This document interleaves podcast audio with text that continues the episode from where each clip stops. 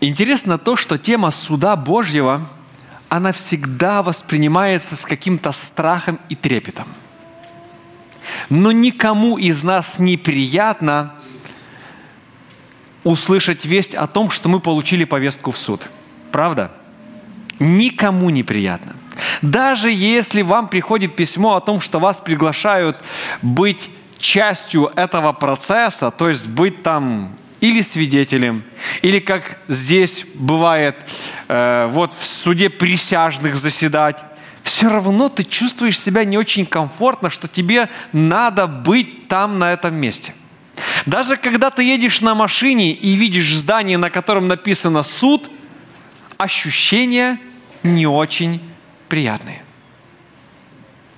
Ощущения не очень приятные.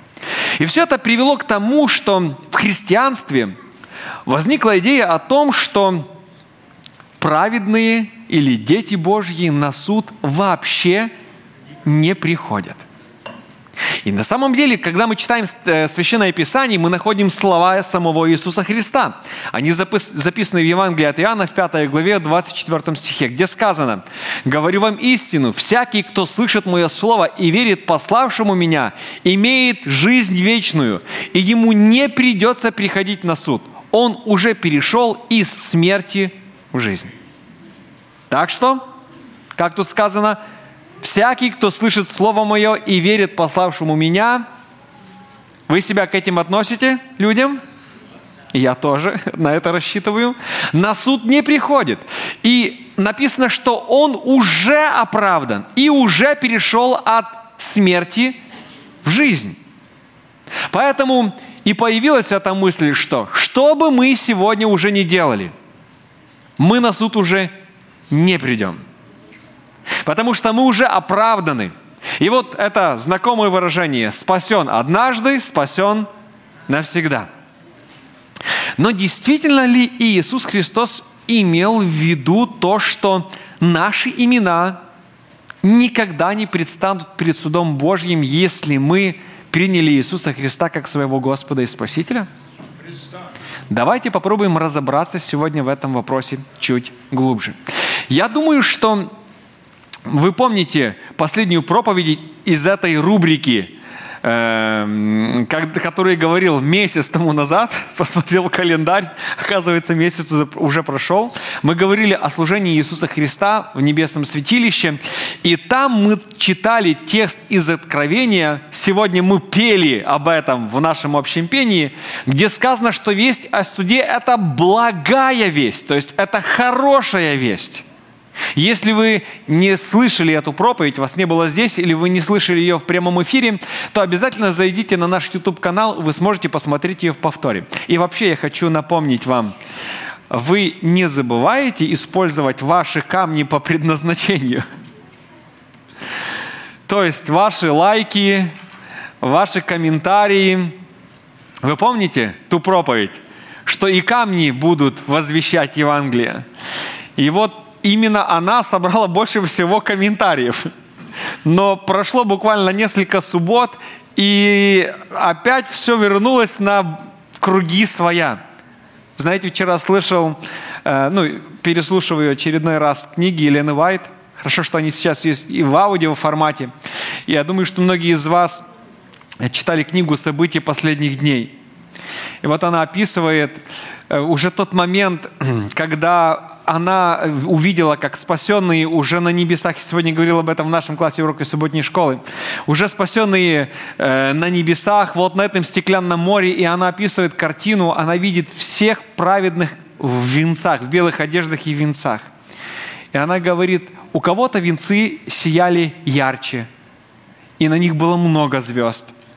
У кого-то звезд было меньше, но у всех были венцы – и не было там никого, у кого не было бы хотя бы одной звездочки. Знаете, что это за звездочки?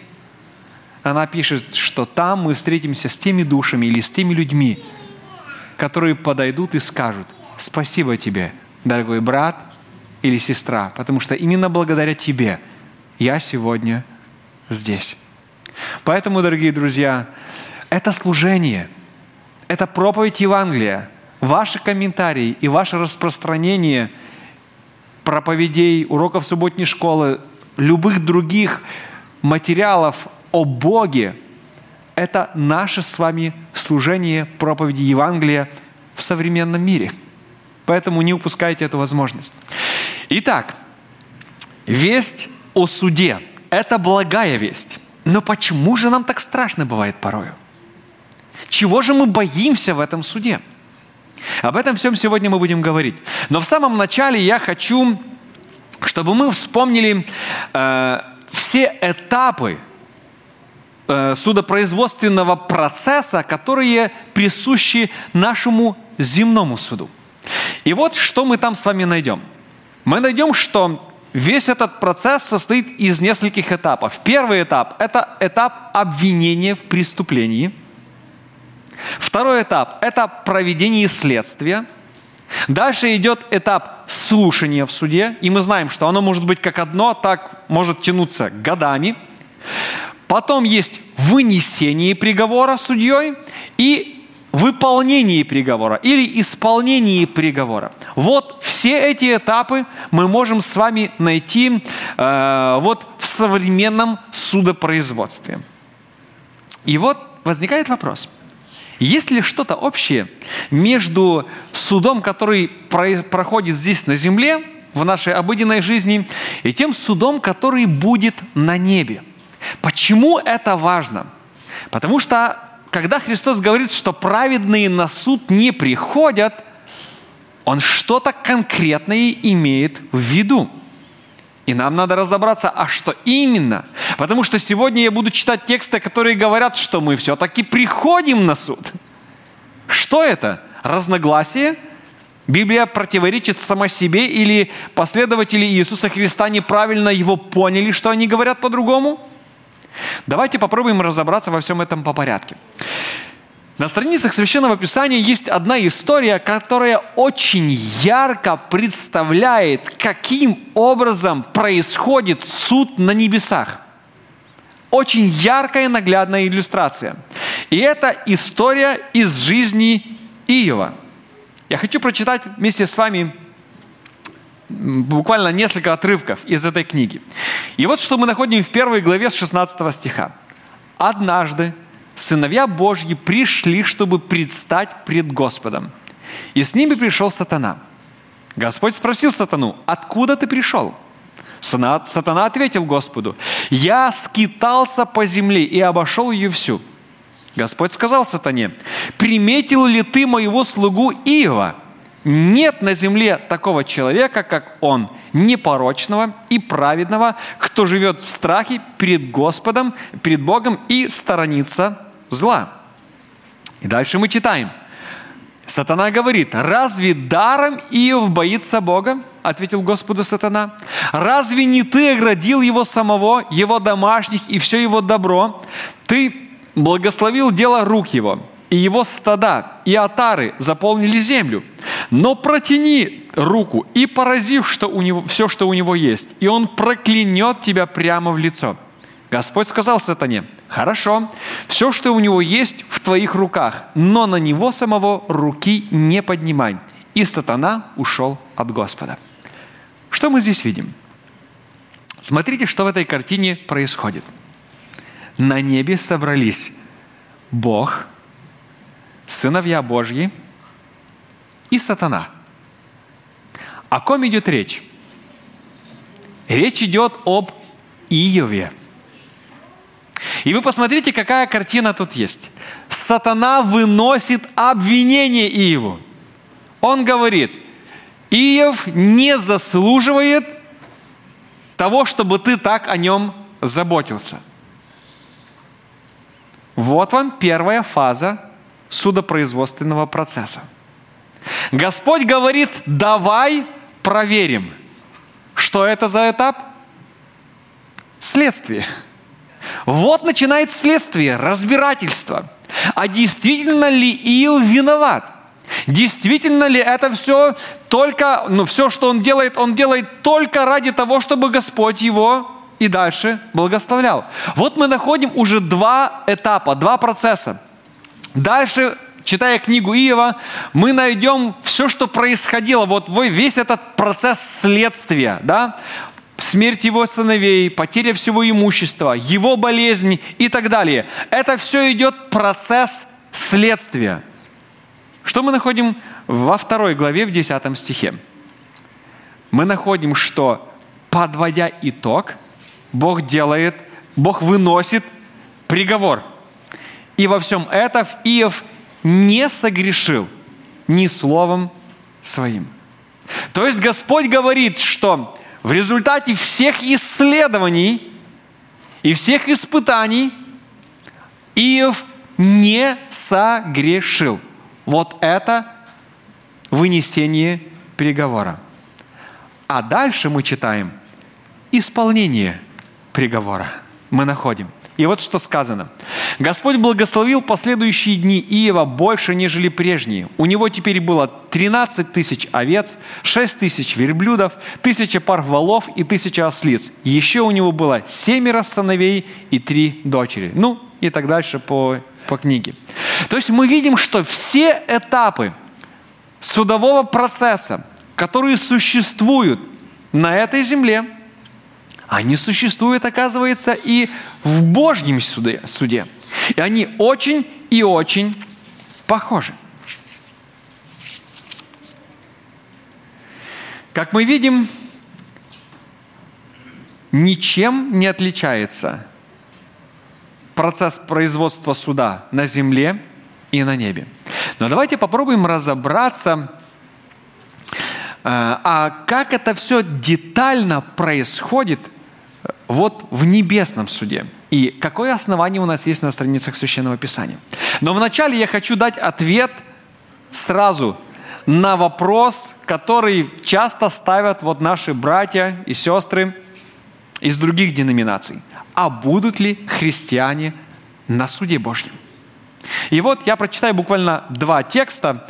Их в Библии есть намного больше, но вот на что хочу обратить ваше внимание – Послание Иакова, 2 глава, 12 стих. Иаков говорит, «Говорите и поступайте, как те, кому предстоит быть судимым по закону, несущему свободу». Здесь Иаков обращается к последователям Иисуса Христа и говорит не только о том, что мы будем судимы, но он говорит даже, а на основании чего мы будем судимы – на основании чего будет испытана моя или проверена моя и ваша жизнь. И он говорит, что все это будет происходить на основании закона Божьего. Еще одно место из Священного Писания. Теперь уже пишет апостол Павел, второе послание к Коринфянам, 5 глава, 10 стих. И Павел говорит, ведь всем нам, обратите внимание, не всем им, грешникам – и отступникам, а всем нам, имея в виду и себя тоже, предстоит явиться на суд Христа, и каждому будет дано по заслугам за его добрые или злые дела, которые он совершал, находясь в земном теле. Кто окажется на суде? Все, дорогие друзья. И каждому придется дать ответ за все то, что он делал, живя на этой земле. Итак, исходя из вышепрочитанного, мы видим, что дело каждого из нас должно быть рассмотрено. И по отношению к каждому из нас должен был, должен будет вынесен быть приговор. Интересно то, что, читая Евангелие, мы находим очень четкое описание этого всего процесса Иисусом Христом. Я хочу обратить ваше внимание на этот отрывок. Это Евангелие от Матфея, 25 глава, с 31 стиха. И вот что Христос говорит – когда Сын Человеческий перейдет в славе, и с Ним все ангелы, тогда Он сядет на престоле Своей славы, перед ним будут собраны все народы, и он отделит одних людей от других, как пастух отделяет овец, от козлов. Что это за этап? О чем здесь идет речь? Следственный суд. Да? Он отделяет. То есть он рассматривает, кто должен где оказаться. Кто будут козлы, кто будут овцы. Дальше мы читаем следующий этап. Овец он соберет по правую сторону от себя, а козлов по левую сторону. То есть наступит момент, извините, что такое сравнение, такая аллегория, кого-то надо назвать овцами, кого-то козлами, но вот так люди тогда общались. Наступает момент, когда Христос объявляет, кто из вас кто? Или кто из нас кто? И это момент вынесения приговора. Дальше мы с вами читаем. Тогда царь скажет тем, кто по правую сторону, «Придите ко мне, благословенные моим Отцом, получите ваше наследство, царство, приготовленное вам еще от создания мира». Тогда он скажет и тем, кто будет по левую сторону, «Идите от меня, проклятые, в вечный огонь, приготовленный для дьявола и ангелов его». И вот последний этап, когда они, одни унаследуют жизнь вечную, а другие унаследуют вечное или наказание навечно. Все этапы, о которых мы говорили, они как представлены в примере с Иовом, так представлены и в этом в этой притче или в этом примере, который оставил Иисус Христос. И мы видим, что на суде оказались и те, кто по правую сторону, опять-таки, и те, кто по левую сторону. То есть на суде оказались все христиане в том числе. Христиане в том числе. Но возникает вопрос, а как же это будет все происходить хронологически? Вот это интересно, правда? И сегодня тоже на эту тему бытует очень много разных идей, мнений, версий. Есть идея о тайном восхищении, э, есть идея о том, что Христос уже пришел, что Он уже разделил и так далее. Я же предлагаю вам посмотреть, а что же по этому поводу говорит Библия, и можем ли мы где-то четко проследить вот эти этапы суда Божьего на страницах Священного Писания. И я хочу начать с вами с последнего. То есть хочу начать с конца. Конец – это вынесение, не вынесение, а выполнение приговора. И вот вопрос – когда же приговор будет окончательно воплощен в действие. И вот что мы читаем с вами в книге Откровения, 20 глава, 7 по 10 стих. Мы понимаем, что что такое воплощение приговора? Это когда праведные унаследуют жизнь вечную, а грешники будут наказаны – он получит свое наказание. Да? Вот это конец. Когда будет уничтожен грех, сатана и все его последователи. Вот последний этап. И вот что мы читаем. Когда пройдет тысяча лет – Сатана будет освобожден из своей темницы. Он выйдет, чтобы обмануть народы на четырех концах земли, э, народы, известные как Гог и Магог, чтобы собрать их на битву. Число их как песчинок на берегу моря. Они прошли маршем по всей земле и окружили стан народа Божьего, его любимый город. Но с неба сошел огонь и поглотил их – Дьявол, который их обманул, был брошен в озеро, наполненное горящей серой, туда, где уже были зверь и лже-пророк. Когда это все происходит? Когда окончится тысяча лет. Но интересно, а от чего эта тысяча лет отсчитывается? Вот это тоже интересный момент. И когда вы прочитаете эту же главу чуть выше – то вы прочитаете там о том, что Христос, ну, что Иоанн описывает воскресение первое. Они ожили и царствовали со Христом тысячу лет написано. А скажите, пожалуйста, а когда праведники воскреснут? Во время второго пришествия Иисуса Христа. Апостол Павел говорит, что мы все, мы сегодня еще будем вспоминать этот текст, мы все, услышав глаз Господний, поднимемся для жизни вечной. То есть при втором пришествии Иисуса Христа воскрешают все праведники, и начинается тысяча лет. Они ожили и царствовали с Ним тысячу лет. Значит, окончательный этап суда будет когда? Через тысячу лет после пришествия Иисуса Христа. После пришествия Иисуса Христа. Хорошо. Делаем шаг назад. Когда же будет вынесен приговор? Мы читаем с вами первое послание э, Фессалонику, 4 глава. Это то, что мы только что цитировали. «И вот в чем заверяем мы вас Словом Господним. Те из нас, кто доживет до пришествия Господа, не опередят уже упокоившихся в Боге. При зове пробуждающим, при гласе архангела и звуках Божьей трубы – когда сойдет с неба сам Господь. Первыми воскреснут умершие во Христе. А потом и мы, оставшиеся в живых, будем вознесены вместе с ними на облаках в небеса для встречи с Господом, чтобы остаться с Ним навсегда. Когда вот происходит тот момент, что воскрешают праведники?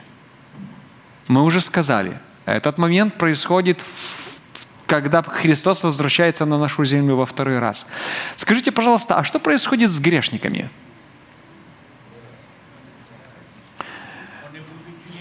В том же книге Откровения 20 главе написано, что «А иные не воскресли, доколе не закончится тысяча лет». То есть грешники воскреснут аж через тысячу лет – а что происходит с живыми грешниками в момент второго пришествия Иисуса Христа? В Библии написано, что они будут уничтожены славой, которая исходит из уст Его. В Откровении мы читаем, что они будут бежать в горы и скалы и кричать, «Падите на нас и сокройте нас от лица того, кто идет во имя Господне». То есть они умирают когда наступает тот момент, когда Бог разделяет людей на тех, кто воскрешает, и на тех, кто не воскрешает. На тех, кто остается живым, преображается, как Павел пишет в мгновение ока, и на тех, кто умирает от славы Божьей. Когда это происходит? В момент второго пришествия Иисуса Христа. Вот когда выносится приговор – в момент второго пришествия Иисуса Христа. Потому что после этого момента уже невозможно ничего поменять. Ни в ту сторону, ни в эту сторону. В момент второго пришествия Иисуса Христа происходит разделение. И Бог объявляет, вы, вот это глаз Господень или труба Господня объявляет, вы оправданы, воскрешайте. А другие от этого же глаза умирают от славы Божьей. Вот момент, когда выносится приговор. Следующий вопрос, который возникает. А когда должно закончиться следствие? Ведь чтобы вынести приговор, надо, чтобы завершилось следствие. Мы уже видели, что параллель между земным судом и небесным очень четкая. Логически, когда должно закончиться следствие? – до второго пришествия Иисуса Христа. Если второе пришествие Иисуса Христа – это вынесение приговора, то значит следствие должно закончиться до вынесения приговора. Логично? Логично. А что это означает? Что мы с вами живем во время следствия. Знаете, что интересно? Конечно, мы верим в это, согласно всем пророчествам, о том, что время, в которое мы живем, это последнее время. Но я вам скажу, что не только от этого все зависит. Посмотрите на Иова. Давайте вернемся к этой истории – а в его, во время его жизни, хотя он жил далеко до этих дней, следствие уже шло? Оказывается, тоже шло. Оказывается, тоже шло. То есть его жизнь испытывалась, пока он жив. Пока мы... Я к чему это хочу э, сказать, что на самом деле, хотя это очень интересный момент, э, именно о той дате, когда вот весь этот процесс запустился, именно процесс скажем так, который, который завершает вот всю эту историю человечества. Но на самом деле я хочу вам сказать, что не надо ждать второго пришествия Иисуса Христа для того, чтобы под вашим именем была подведена черта. Ведь эта черта может быть подведена в любой момент нашей с вами жизни. Как только жизнь обрывается, так сразу подводится черта. Так сразу подводится черта.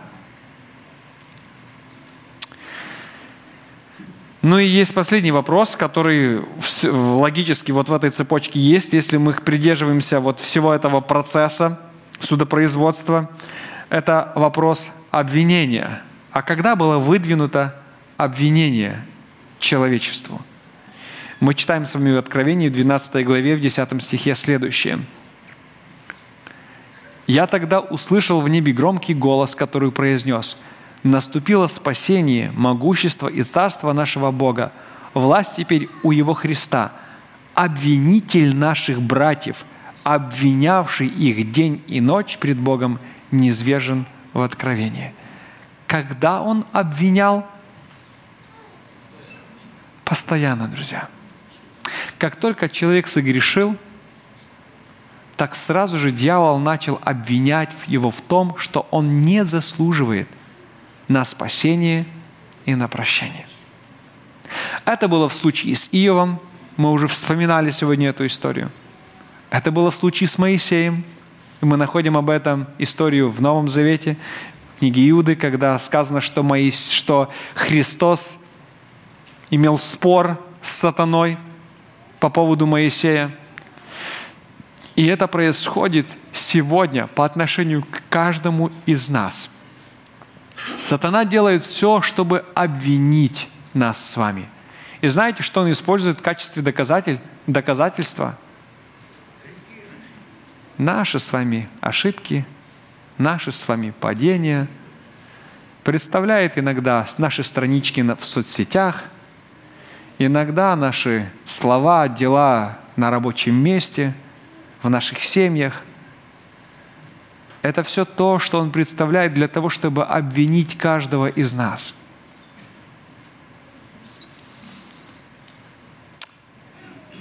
Знаете, иногда мы сами даем Ему это основание. Но благая весть заключается в том, что на этом суде есть не только обвинитель, но, как мы говорили в прошлый раз, есть и ходатай. Этим ходатаем является Иисус Христос. Боимся ли мы суда? Знаете, как ни парадоксально, но у суда есть два полностью противоположных действия, к которым он приводит. Он или заключает человека под стражу, или освобождает человека. Правда? Два полностью противоположных действия – суд или заключает человека под стражу, или освобождает человека. Знаете, что с собой принесет суд Божий для детей Божьих? Он принесет освобождение, дорогие друзья. Он принесет освобождение от смерти, от болезней, от разлук, страданий. Он принесет освобождение от греха, освобождение от дьявола, который постоянно делал все, чтобы человек впал в этот грех. Он принесет освобождение от страданий всей этой планеты и всего того, что живет на этой планете. Он принесет освобождение от разлуки, которую принесла с собой смерть в этот мир – вы представляете, какое это будет освобождение? Это будет даже освобождение от этого смертного тела, которое преобразится и станет бессмертным телом, нетленным, и будет похоже на славное тело Иисуса Христа. Если смотреть на эти все аспекты, то суд – это благая весть для христиан или нет? Надо нам бояться того, что мы окажемся на суде? Нет. На самом деле, если я знаю, что мое дело... Вот представьте себе ситуацию. Вас обвинили в каком-то вопросе. Вас посадили в камеру предварительного заключения. И вот вы сидите в ней месяц, два, три. И вот приходит к вам адвокат, с вами разговаривает, и он, и он вам говорит, у нас стопроцентно выигрышное дело – сто процентов выигрышное дело. У нас есть свидетели, у нас есть доказательства, видеозаписи, аудиозаписи. Но дата суда назначена через три месяца. Как вы будете ждать этого суда три месяца? И когда, вам, ну, и когда вы будете видеть, что вот эти дни проходят, знаете, календарик, зачеркиваем дни, и вы видите, что осталось месяц, потом три недели, потом две недели. С каким чувством вы будете ожидать этого суда? И вот представьте себе, наконец наступил этот день. Сегодня будет заседание. Вам дали возможность выбрать одежду, в которой вы бы хотели предстать на этом заседании. Во что бы вы оделись? Брат Иван говорит, в белые одежды. Оделись бы в самые лучшие. Почему? Праздник. День освобождения. Это огромный праздник. Вы понимаете, что такое весть суда для верующих детей, для последователей Христа? Это весть об освобождении. И Библия говорит, что настал час суда его. То есть этот процесс уже идет. Этот процесс уже идет.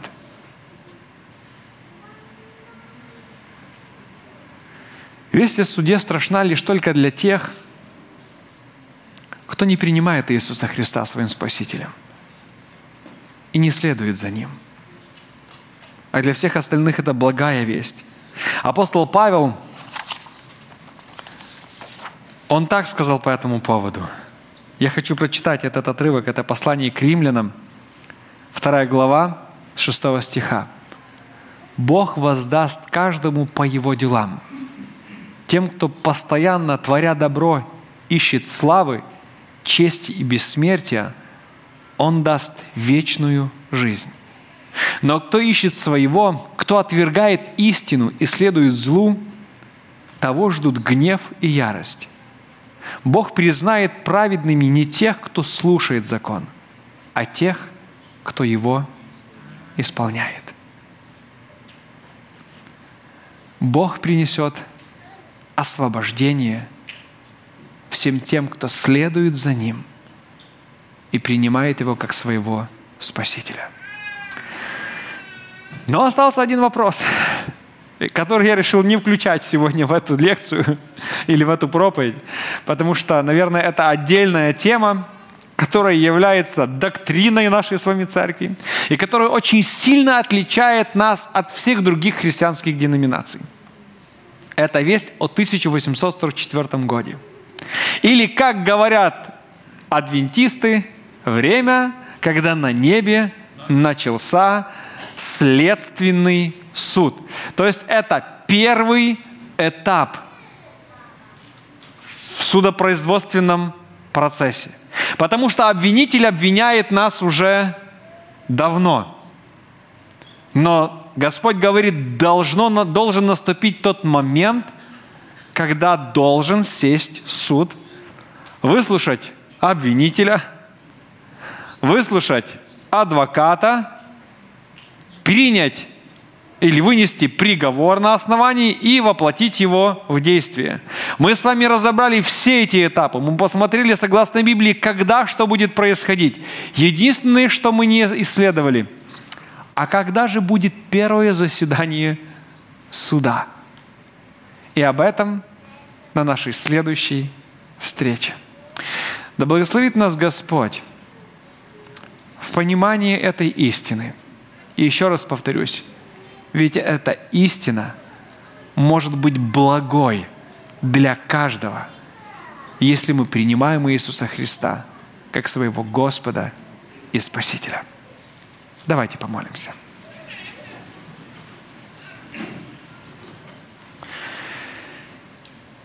Дорогой Господь, Творец неба и земли, мы вновь склоняемся у Твоих ног. Господи, Ты открываешь нам истину о Твоей милости и справедливости. И мы благодарим за то, что она есть. Мы очень нуждаемся в милости Твоей, потому что все согрешили и лишены славы Божьей. Но, Господи, мы не менее ожидаем и справедливости, потому что устали от угнетения греха и всех его последствий на этой земле. Нам очень хочется, Господи, чтобы наступил тот день, когда все эти страдания закончатся, когда нам больше не надо будет молиться за исцеление, за исправление – когда нас не будут гложить мысли о потере родных и близких. Мы очень хотим, Господи, чтобы этот момент наступил. Мы отдаем свою жизнь в Твои руки, Господи, и верим, что Ты проведешь нас наилучшим путем, приведя нас к жизни вечной. Молим и просим все это во имя Иисуса Христа. Аминь.